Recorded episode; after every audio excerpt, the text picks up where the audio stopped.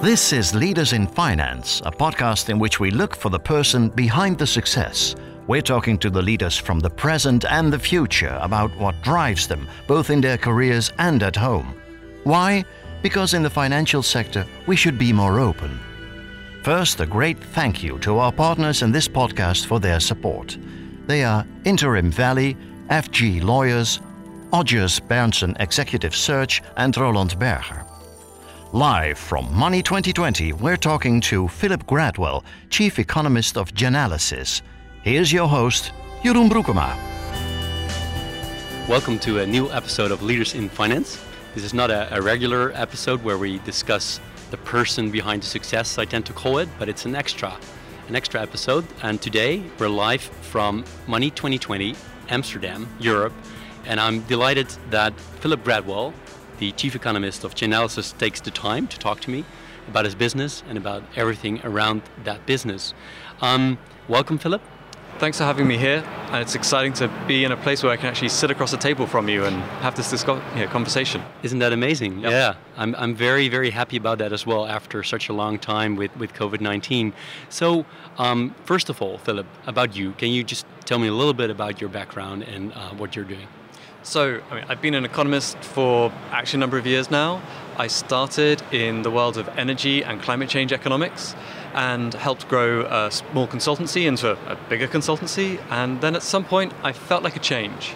And that's, I had covered cryptocurrency, it was a personal interest for a few years before, and I knew the co founder of Chainalysis and looking for something new. And I had a conversation with him, and he said, Well, why don't you come join Chainalysis? At the time, it perhaps wasn't so obvious. This was back in early 2017, we started having those conversations. Uh, but I've been very glad that I've dived in because, really, for me, cryptocurrency is a world with a huge amount of data. And as an economist, it felt like a natural transition to go and understand how the future of finance is starting to develop and really understand the data set uh, that helps us understand that. What was the biggest change for you when you started this job? So I almost start with the similarity. You know, before I was really telling people that climate change is this thing, it's happening. Here's some data to try and understand it. It's probably going to change the world. In cryptocurrency, it's sort of look, well, cryptocurrency's here. You know, here's some data to understand where it's going. It might change the world. So it's the same type of story I think that I'm telling, but definitely a big shift actually from consultancy to a software company. Uh, you know, in a software company, you're really making a big investment to make sure you have the best product that your customers can use. And so just the business is run in a very different way. It's a lot longer term thinking uh, than I was used to before.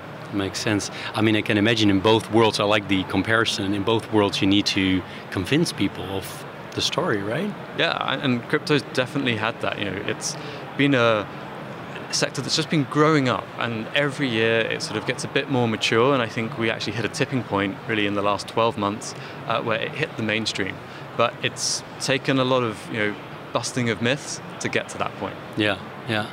And just for people that don't know Chainalysis, um, the way my listeners know I love to structure it is by going um, going from one stakeholder to the next, and mm. maybe you know you can add as many stakeholders if you like, uh, if you wish. Um, um, but maybe start with you know either the clients or your your colleagues. Yeah. So I'll describe the clients because I think it gives that tangible you know description of the company. At its heart, Chainalysis is the blockchain data platform. So we have this core data set of how cryptocurrencies are used and how they're actually transacted between people. And different customer sets you know, all need that same data, but we provide it to them in different ways. Actually, the earliest customer set was law enforcement. You know, talking about the story uh, of cryptocurrency, you know, Bitcoin potentially got off to a bit of a bad start where the first mass use case was the Silk Road, you know, a famous darknet marketplace where people could go online and buy drugs using Bitcoin. And so the first people who really needed to understand you know, how Bitcoin was being used was law enforcement. They needed to actually trace funds from that darknet market to a place where the Bitcoin could be sold you know, for fiat currencies, and our software helps them do that. So, just a little bit more specific about like the, the customers? Who, who, are the customers? Like, do you have names you can share? And uh, so, I mean, I think we provide our software to almost every sort of government, if you like, in the Western world and law enforcement agencies, and it really goes across the range. So you actually might have a local police force where You know, they have arrested someone and they found a, a, piece of paper that's got these sort of strange string of letters and numbers, and that's a cryptocurrency address. And that might actually be where you know, a local drug dealer is actually keeping a lot of their cash. They're converting it from cash to Bitcoin, and now because they've got that address, they can actually see the broader pattern of activity, uh, and that can help them you know, in their prosecution and help really bring a larger case. So that's your very you know, local law enforcement agency. And then it goes all the way up to actually national security concerns. Uh, you know, people might remember that Twitter was hacked uh, you know, a few months ago, and there were some cryptocurrency addresses uh, that people could you know, associated with that hack. And at the time, you know, Twitter, if you had hacked into that, you had access to some very powerful Twitter accounts. You know, Donald Trump was using it as a platform, and so that became a national security issue. And actually, through the use of tracking through those cryptocurrency addresses, they were able to identify the people that had hacked in. So even though cryptocurrency wasn't directly involved in that, they were able to use our blockchain information as you know, an extra path in their investigation. Yeah, and so mm, these are government agencies, but they're not they're not your only clients, right? No. So while that was you know, perhaps the original start of the business, uh, I'm sure people have heard all the cryptocurrency exchanges. You know, you've got your uh, companies like uh, Bitpanda or Bitstamp, you know, and so on. So very big you know, businesses now where retail customers and increasingly institutional customers come to trade cryptocurrencies. Now, of course, these businesses they have to you know, do some AML on the Bitcoin or the other cryptocurrencies that they receive and that they send. And so we provide uh, our product is called Know Your Transaction. It's an anti-money laundering software for cryptocurrencies. Yeah. Makes sense. And then moving on to next stakeholder, your your colleagues. Yeah. Um, well, there's one other customer group that we really serve as well, which is the more traditional financial institutions. Uh, you know, it's really been this path of adoption. You know, as I said, so law enforcement had to get in there early. Then it's the crypto native businesses, but increasingly traditional financial institutions want to offer cryptocurrency. They actually need data to understand the size of the market, you know, how much money has been made, how many customers are there, what are the types of financial products they need, all questions that you can answer using our data. And then, of course, if they actually want to custody the assets themselves, they need to do the same AML work that the exchanges do. So, really, for us, that's the next horizon. Yeah, makes sense. So, so yeah, I'm just sorry for that, but I'm sticking to the uh, to the stakeholders. So, on the on the colleague on the colleague side, what kind of people work with you, and how many people are there, and where are they? Yeah, so it takes a, a, big group of people to build a business like Chainalysis. At the heart, you know, we're a software as a service company, and so there's a lot of engineers. Uh, and actually, we've got a big engineering team in Copenhagen, um, although the main offices are New York and London. You know, two of the co-founders are Danish, uh, so that gives us a sort of a nice uh, route there. Um, and so a lot of software developers, really from everything from those blockchain experts who know how to get that you know, unique data source uh, and then transform it through all the data pipelines, um, of course, we've got a product team. We've got to respond to our customer needs uh, and build out the products they want. And then, of course, you've got a sales and a marketing team, and you know, all the things you need to be a big company. I think there's now over 300 of us, and we grow, you know, very fast. Yeah. So, what is what is the success? Why is it growing so fast? Before we move on to the other stakeholders. Yeah. So, I think, you know, obviously, we're rising with the tide of the cryptocurrency adoption. But I think Chainalysis has been able to offer something special there. You know, we offer the highest quality data set. You know, if you don't have Chainalysis, you could see the raw blockchain data, but you wouldn't be able to make any sense of it. And so we really take that very complicated world and we make it very simple by mapping it to the real world. And that allows people to you know, be, take actions. So that provision of accurate, actionable data has been essential. And actually, as Chainalysis has provided products, it's helped the industry grow because you really can't do things in financial services until you've got your compliance in place. So, you know, we've both actually helped push the cryptocurrency industry forward, and obviously we've benefited as it's grown. And really, our secret sauce is just providing that good, accurate data in workflows that are helpful to the financials uh, of the world. Yeah, yeah, that's that's amazing. Um, the other stakeholders, of course, the the owner of the business. So, can you? I don't know what's public about it and what's not, but can you tell a little bit more about who's owning the business? Yeah, um, so obviously there's the original founders. You know, so there's Michael Gronager. Um, he's uh, one of the Danes. Before that, he worked at Kraken. And actually, he has an interesting story. So, Kraken is a big cryptocurrency exchange, and his real challenge while he was there was to try and get Kraken bank accounts because you know, really people don't just want to you know, trade crypto with other crypto, they want to take you know, their euros and you know, exchange that for Bitcoin. So he had to go and convince traditional banks, and this was very early on, you know, in the sort of uh, early 2010s, that they should offer Kraken a bank account. And just these companies said, we, we have no idea who you are and how you're going to do your AML obligation. And so he realized there was a business to be built out of that. Uh, he was joined by Jonathan Levin uh, and also Jan Møller, who uh, was our first CTO. Um, and so obviously, you know, they play a big role uh, in the company. And then we've taken a lot of VC, um, you know, funding. Uh, so Benchmark was our you know, first Series A. So you know, they're very famous for investing in fast-growing tech companies. Uh, we also have funding from Ribbit, um, and you know, I think it's been a wild ride the last year. I think we've raised about $300 million. So we've really been diversifying our cap table um, yeah. in that last year. Yeah, that's an amazing amount for, um, for a relatively young company. And um, moving on to another stakeholder, society. Um, there's a lot of opinion, like your previous work, right, in, in climate change. Um, there's a lot of opinion on, on cryptocurrency and everything around it. So, so what was the, the mission in, of the company in terms of society at large? Yeah, so I actually do think that we have a unique role because we can connect so many of the different stakeholders. You know, it's actually pretty rare in crypto, but even in other industries, to have a sort of central data company that's providing the software to the regulators, to the government, to the law enforcement, and to the private sector businesses, both in the traditional finance world and also in this new crypto world.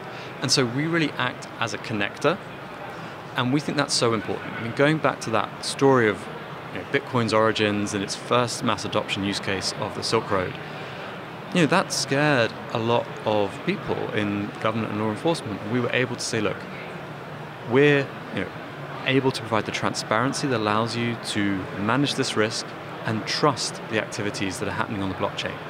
And really, you know, the law enforcement side of the world actually relaxed once they knew there was that solution. They said, okay, we're willing to let this innovation continue because we think we can manage the risks. And now it's actually the financial regulators who are going, oh, what do we do in this new area? But again, we can provide that data. So for us, it's all about building trust in blockchains by providing the data, the transparency, and by bringing all of those participants together. And so if you like, that's the hard work that needs to be done to drive adoption of this new technology forward. Yeah, it makes total sense.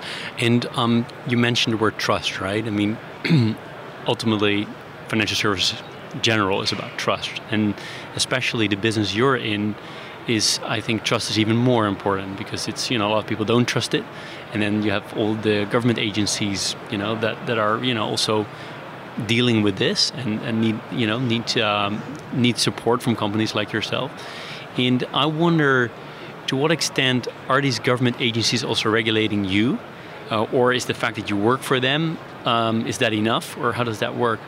So we're actually a data provider. So we don't actually undertake any you know, regulated activities, and we provide a lot of you know we provide that data via software, uh, and so I think there's a good you know customer business relationship, but there actually isn't a sort of regulatory uh, system that we have to comply with. Um, but I think we help them actually understand where the regulation should go because we actually can act as this third party.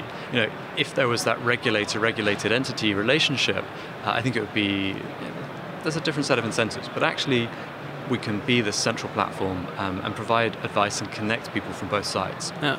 Now that's very interesting because the, normally with you know fintechs and stuff, I talk about the regulator obviously as one of the stakeholders, but yeah. for you it's a, a, large client in a way, or government institutions. And uh, but I wonder that first government institution that came on board with you. I don't know if you were there already or one of the first that came in.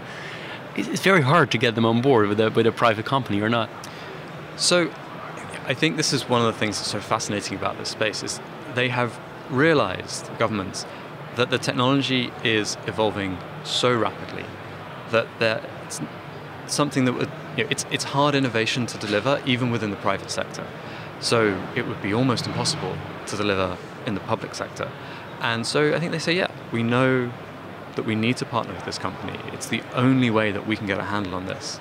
Uh, and you know, I would like to say that our success has revealed that actually that partnership works really well. And perhaps we can be uh, a bit of an example for private sector companies that are saying, we've actually got a solution that governments need, let's go and work with them. That builds out a nice solid base to your business as well. That then lets you serve the private sector that emerges on top of that. Yeah, yeah. So, criminal activity uh, through crypto- cryptocurrency and the like, um, how big is it? Do we, do we know that at all? So, and one of the fascinating things about the blockchain and why I actually joined Chainalysis, I mentioned here, is this data set about economic activity. You know, every single transaction that someone makes in a cryptocurrency is published to the blockchain. And so we can see 100% of what's going on.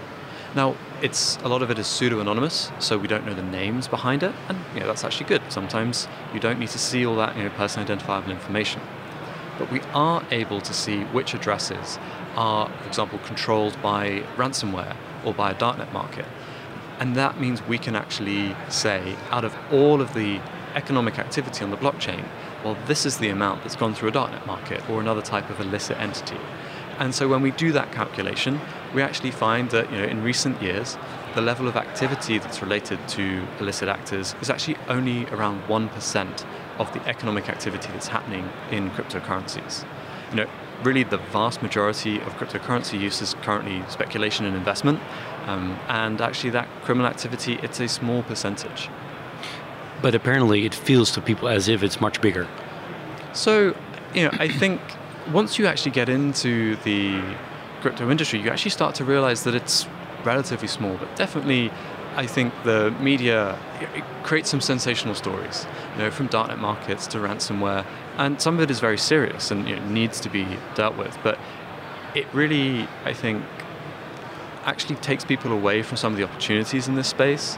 You know, they get a bit too scared of what are some you know, relatively niche and also crucially manageable uh, risks. So yes, there is ransomware. Yes, there's darknet markets. Scams can also be you know, a big source of the illicit activity. Um, but there's also a lot of innovation and people working out new ways to you know, send money across borders or create new financial products. Uh, and that, if you like, is the 99% of activity. So it might seem like a big thing from the outside, but actually, once you scratch the surface, you realize actually this is about much, much more than that illicit activity. Okay. And um, from a from a product a product perspective, uh, to what to what point is it tech, and to what point is it people that what you you know you offer? So, you know, I think the area that Chainalysis has really, I think, excelled at is that taking that raw data and making it meaningful for people. But there's a lot of data, and so there's a big amount of tech, and you also need to think very carefully about how to serve that to customers in this new industry. So we spend a lot of time translating, taking this raw, slightly technical data and turning it into something that really is understandable to humans. Um, and there's we build workflows for them. So it's not just here's a bunch of data. We say, look, if you're actually running a compliance program, do this, do that. So a very large amount of data, but actually a larger number of people. And we're doing that crucial task of translating because we know we're early in the space and therefore we're the experts and we can be the guides and mm. that we bake into our product design. Yeah, yeah. So, in terms of tips for the industry, for the cryptocurrency industry, what, what, would you what would you give to them? What would you say? How can they work on their, you know, on their reputation and uh, how to deal with governments? Like, what what are the tips you have for them? Mm. So, I think a lot of cryptocurrency businesses they are in a strange place because they their branding, if you like, is almost intentionally very retail focused. It's, it's looking to the future, um, and can be quite you know, fun and cool. But is that what regulators always want? Um, you know, is that what their counterpart bank always wants? I think it sometimes can breed a little bit mistrust. We're talking some very different cultures here. So I think spending a bit more time, honestly, at places like Money 2020, talking to those different types of people uh, is actually a very first step. You know, sometimes I think there's a bit of suspicion between the two sides, and honestly, if they got together, they would realize that they're much more similar people. Um, and then I think the thing that people perhaps don't realize, because it happens a bit you know, behind closed doors is there's actually a huge amount of regulatory effort and compliance effort that's already going on. If I'm a cryptocurrency exchange, I'm actually covered under the same AML laws as any other money service business. I just don't think that's communicated enough. Um, so I think there's actually more communication that's needed uh, than action, if you like, because uh, the industry does work quite hard uh, to do that. But certainly keeping up with the frontier, it's hard for people in the crypto industry. Um, so I guess that would be my other tip. Um, is spending more time trying to communicate where we think the space is going and helping regulators understand that. Because honestly, that's one of the biggest challenges, is just keeping up with where this might be going. Um, yeah, so that was actually one of my two last questions. One is where is this going? Exactly as you already, you know, it's a good bridge to that question. So maybe we can start with that one. Yeah, so really Bitcoin was the first cryptocurrency and you know, it's been around for more than 10 years now and I think it's it's soaked into the, you know, public psyche now. Everyone kind of knows Bitcoin and a lot of people are getting exposure to it by buying it. The thing is Bitcoin's a little bit boring in a way. The only thing that you can do is you can transfer it and hold it. So that's why it's known as digital gold. What's happening now is that people are creating cryptocurrencies where you can do more things with them. You can take more actions. So you could lend it, you can swap it, you, know, you can run lotteries uh, using what's called a smart contract. So we're creating much more complex financial products, um, and that you know, that's not even just the future, that's actually what's happening now and is going to be a major trend in the next couple of years. It's called decentralized finance. I think what we'll see after that is you know, more financial assets will exist on blockchains. Maybe we'll start to see you know, shares be added onto the blockchain. You, know, you can already trade Apple and Tesla stock as a cryptocurrency, so you can trade it 24 7. But maybe we go beyond financial assets into real world assets.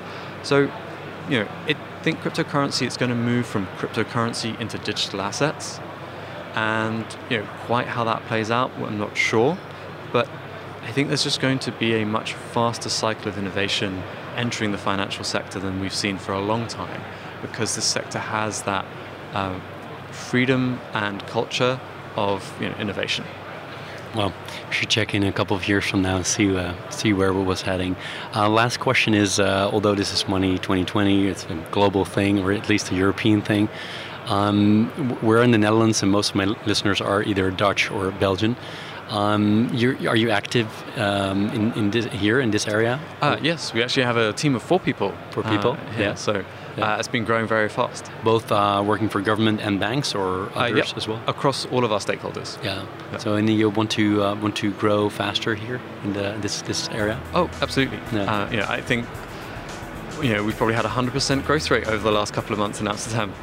Wonderful. Yep. Philip, I want to thank you a lot for your time, and we're going to follow you and the company. Appreciate it. Thank you. You've been listening to Leaders in Finance. We hope you've enjoyed this episode and we do appreciate very much any feedback you might have. What's keeping you busy and whom would you like us to talk to in the future? Please let us know through an Apple or Google review. You can also contact us through social media platforms or directly by sending an email. We would very much appreciate it if you reach out to us.